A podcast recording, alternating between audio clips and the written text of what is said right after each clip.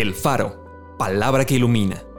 Porciones selectas de la Biblia acomodados como variados y sabrosos alimentos para el espíritu y el alma.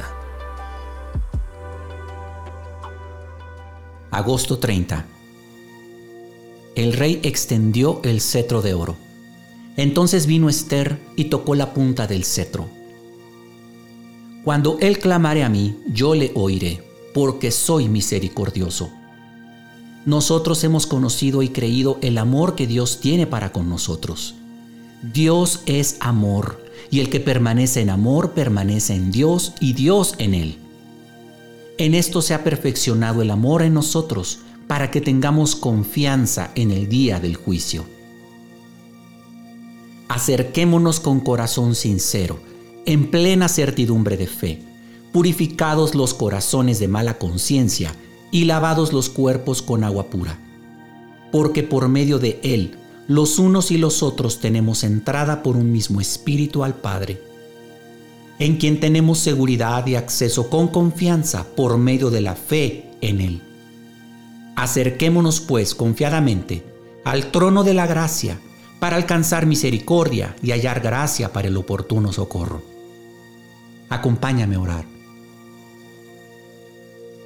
Señor, en este día, primero que nada vengo a pedirte perdón. Te pido perdón porque todavía me persigue el pensamiento y el sentimiento de que cuando yo fallo, tú me verás enojado. Cuando yo fallo, te busco y no te encuentro y tengo las puertas del cielo cerradas.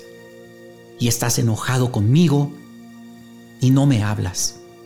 Señor, entiendo que esto es algo del pasado, esta es una culpabilidad que yo no la voy a recibir.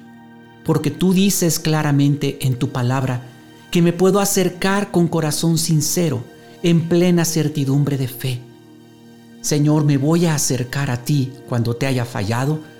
Me voy a acercar a ti a pedirte perdón porque yo sé que tú purificarás mi corazón, mi conciencia, que tú limpiarás totalmente todos mis pecados, porque tu sangre fue suficiente para limpiar todos mis pecados. Bendito seas.